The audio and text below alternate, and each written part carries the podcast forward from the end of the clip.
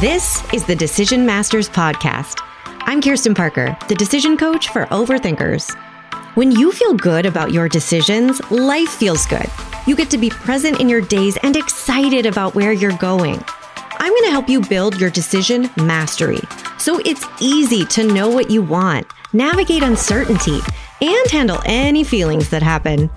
Whether you're in the middle of some overthinking angst right now, or you simply love feeling in charge of your choices, you're in the right place.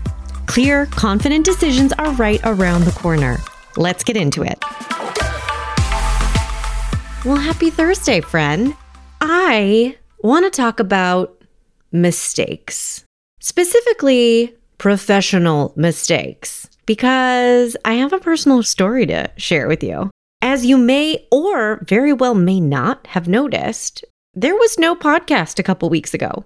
If you're not listening real time, we are currently at the beginning, middle of January 2023. And I skipped a week of my podcast.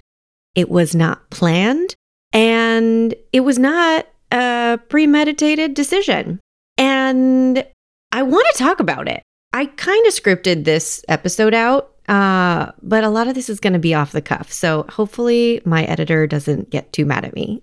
But this is a legitimate question that comes up all the time in our coaching. And I was like, why not take advantage of this real life example to not talk about it in hyperbolics and stories, but really like how I, as a decision coach who teaches this stuff, moved through this experience. Because my clients are just like me. We're overthinking overachievers. And I'm sure I'm describing you to a T right now. So, this is a question that we really genuinely ask a lot of the time. How do you be responsible and self compassionate?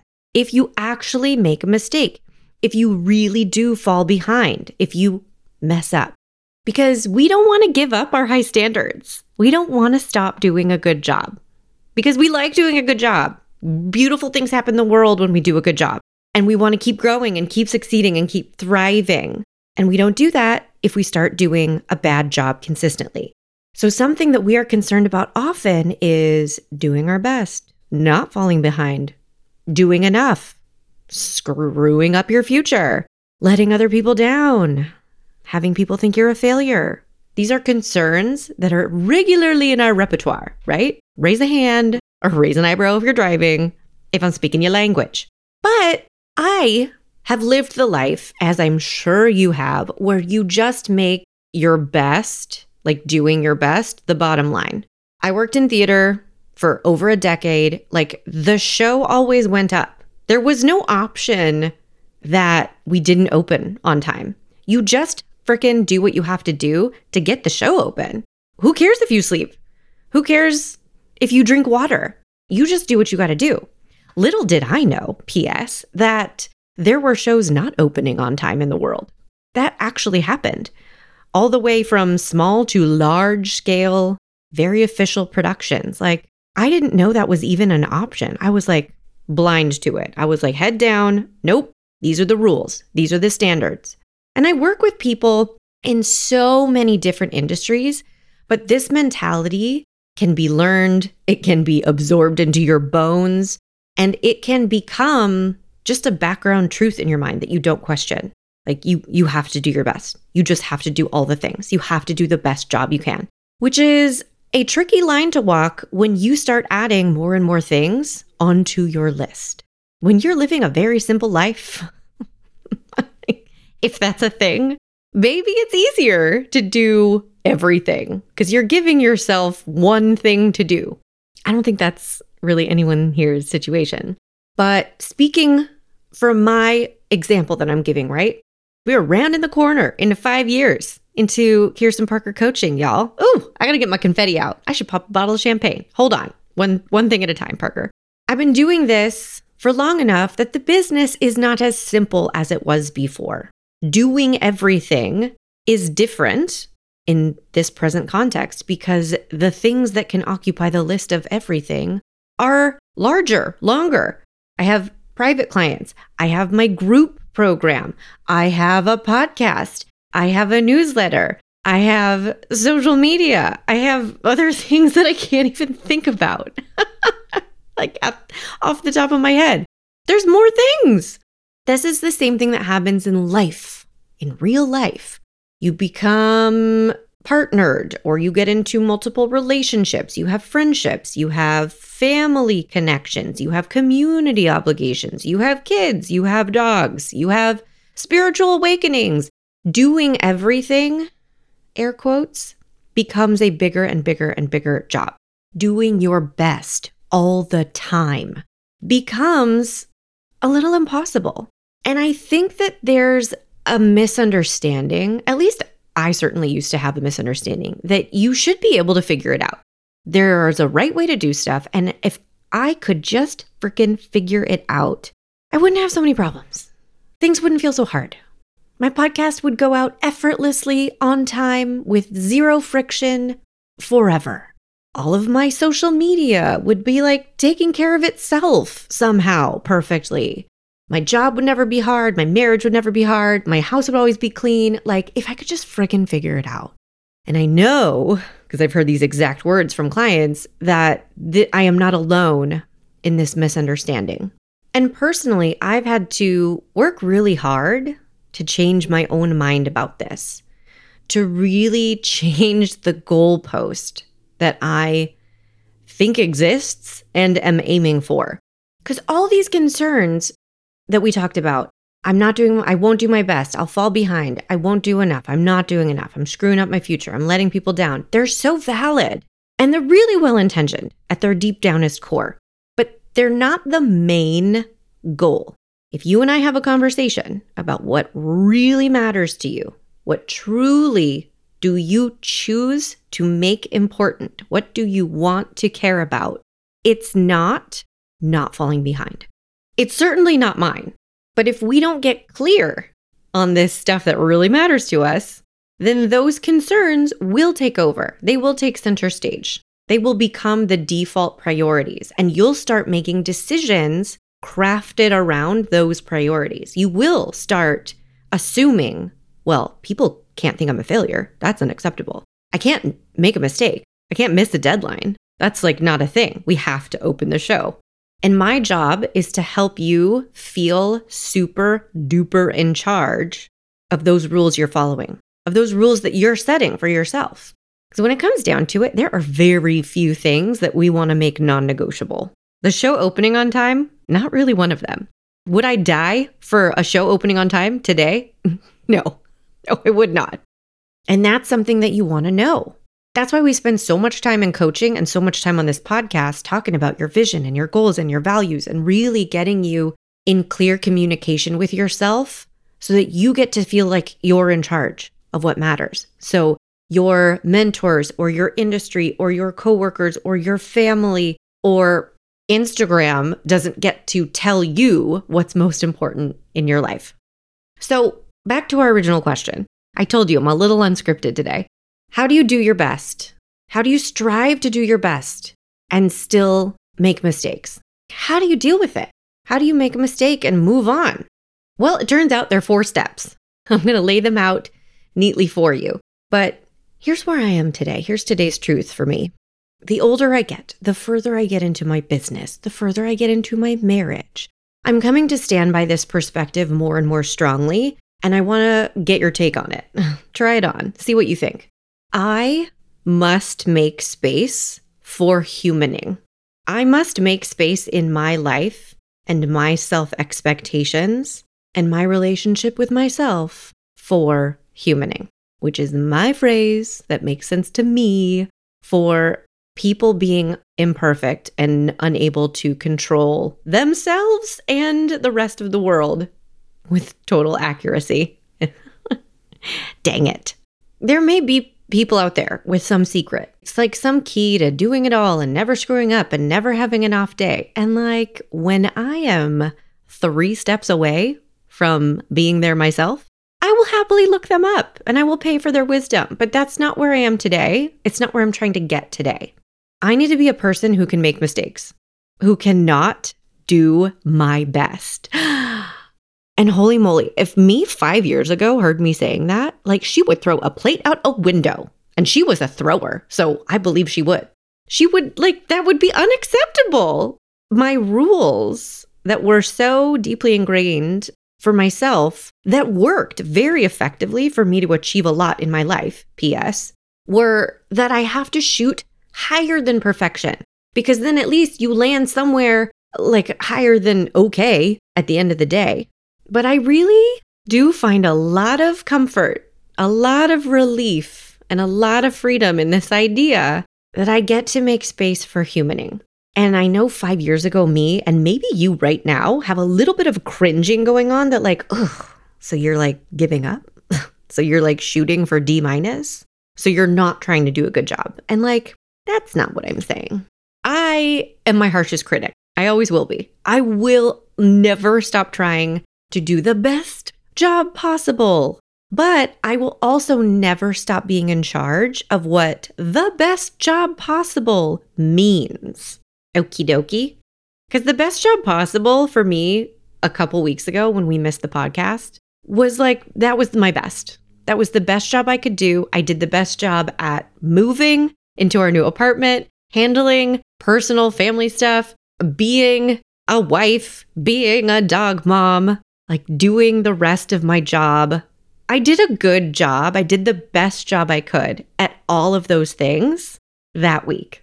And I had the option to like pull an all nighter, bust out some quickie episode that I didn't really give a lot of thought to. But I made the conscious decision that, you know what? The best decision for me right now, skip this week. Just skip it. Don't put something out that's like you haven't thought about, that you're like going to be distracted during, that you don't have the bandwidth for. Just keep doing the jobs you're doing. Just keep supporting your clients. Just keep finishing your move because we were literally living in piles. like, I just decided I put myself in charge instead of putting my assumptions and my concerns in charge and letting them tell me, this is non negotiable. You have to do this. Okay, so let me walk you through these four steps that I talked about because I can keep going with my example, but it's going to make more sense in the context of these steps. Okay. So we're answering this question How do you do a good job and also mess up? A good job can be whatever, like your actual job, your relationship, your dog ownerness, whatever. For me, my example right now is I missed a deadline in my job. We can do a whole other episode on making a mistake like in your marriage or in a friendship. Like, ooh, wouldn't that be fun? Um, r- write me if you want to hear that episode. So, how do you do a good job and still mess up? How do you make space for humaning? How do you make a mistake and process it responsibly and self compassionately. So, step one is make this the plan. Decide right now if it is okay with you that you are an imperfect human. And if you are on board with this decision, say it out loud. Uh, if you're not driving, that's okay. I talk to my gro- myself in the grocery store like literally every time I go shopping. It's fine. You'll survive. Say this out loud. It's okay that I'm an imperfect human. It's okay that I always will be. You need to hear this from yourself in order to believe it because it might not have been. And that's okay. You've come from where you've come from. These are changeable habits. Step two is decide what it means and what it doesn't.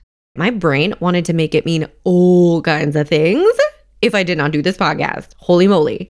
It wanted to mean that I would never get hired again. My business was on fire. I was a failure. I would never get my shit together. And I will never, ever, ever figure it out. My lifelong struggle. And your brain will decide that your mistake means something equally catastrophic if you do not tell your brain, no, this is what it means, sweetheart. Now you you may make a mistake and you may be tempted to make it mean catastrophe, fire, failure forever. And like, honestly, that's okay. That is part of the humaning.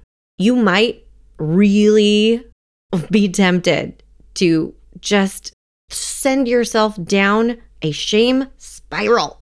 But if you decide, if you just make a little space for this decision, what does it mean? What does it not mean? then you'll have that foundation supporting you underneath the thoughts that want you to freak out forever. And it will help you not fall into the shame spiral forever. So, the best way to do step two is just to notice what does my brain want this to mean? And it's really, really, really helpful to be in the habit of questioning that. You're never going to get hired again. Mm, is that true?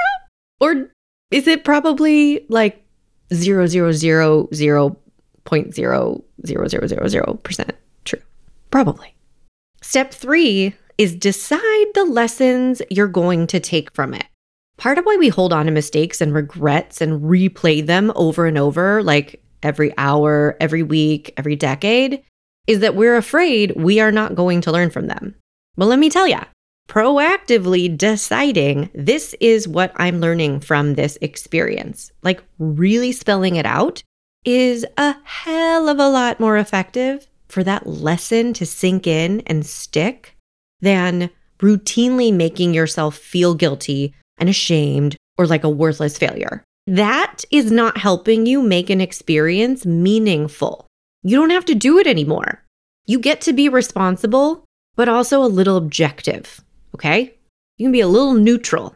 You don't need to judge yourself in order to learn something. Learning doesn't actually require self judgment, it's actually hindered by it. What? This brings us to step four, which is be self compassionate. It is a skill. It's a skill. It's not like a lifestyle. It's not, you know, some way you're born and you either are or you're you're not, you're good at it, you're not. It's just a skill like wakeboarding. I don't know why that's the thing that came to me. I is that even a skill? I don't know. I've never been wakeboarding. I kind of don't even know what it is, but it's okay. It's just something that's learnable. that's that's my point. And I didn't learn it in school, in my teens, in my 20s, not even in my early 30s. And I doubt you learned it in childhood also. If you did, like kudos to whoever the friggin' frack thought of doing that for you. But self compassion is non negotiable for self trust. Part of what's so exhausting for overthinkers is just how often we jump off of our own teams. We judge ourselves so harshly. And then we want to go after these big goals and believe in ourselves. And we're like, um, wait a minute, is this safe? Or am I going to like be in for another beating if we go down this path? That's exhausting. We have to make self compassion a non negotiable part of the process. So let me recap. I'm really excited to hear if this turns out at all coherently, but I'm letting it be imperfect. This is how you make a mistake. Specifically, we're talking about in your job, and you be responsible, you process it responsibly, and you be self compassionate. This is how you strive to do a good job and also allow yourself to mess up. Make it the plan that you're going to be an imperfect human forever. Just say it out loud, make it official. Step two, decide what the mistake means and what it doesn't. I've been throwing the word mistake around here like pretty loosey goosey, but don't forget, you're in charge of defining all your terms. You get to call something a mistake if you want to. You get to call it not a mistake if you want to. You get to change something. What was a mistake in the moment might a week or a year later be a gift. So remember, you're in charge. But Step two is decide what it means and decide what it doesn't mean.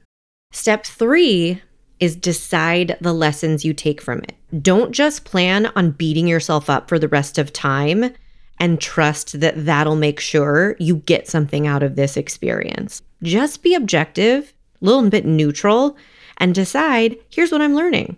I learned a ton of really valuable stuff from this podcast not happening. I learned about how I want to structure my calendar, how I can better organize my weeks, how I can move, like make big life changes and have that not interrupt everything. It's been a long time since I've moved and I didn't have a things like a podcast at the time. So this was a super valuable experience because of what it's going to mean going forward for the sustainability of my business and like my mental and energetic health. And step four is be self compassionate. Talk to yourself like you are on your own team. Talk to yourself like we already decided we were going to be imperfect, so we don't need to act like we were supposed to be perfect for the next you know, five to 10 business days. So, in sum, here's a script that you can borrow the next time you need to process a mistake the decision master's way. This is what I'm here to let myself know. Hey, buddy, uh, you messed up. Yeah, we missed a deadline. It's okay. We know it's not the way we want to run our business forever. We know that's not the standard that we want to maintain. But here's what it means you prioritized what you needed to prioritize that week. You honored your limits. You learned a whole lot that's going to make your business work better overall from now on. Here's what it doesn't mean you'll never get hired again, your business is over, everything is on fire, and you're a failure. I love you. Let's move on. Have a great Thursday, everybody. Hey, want to know the number one thing you need to kickstart your momentum right now? Um, obviously, I know. That's why I created the Momentum Quiz. Head to kirstenparker.com forward slash quiz to find out your number one momentum killer and get your personalized action plan to boost your momentum and get back on track. That's kirstenparker.com forward slash quiz. Have fun.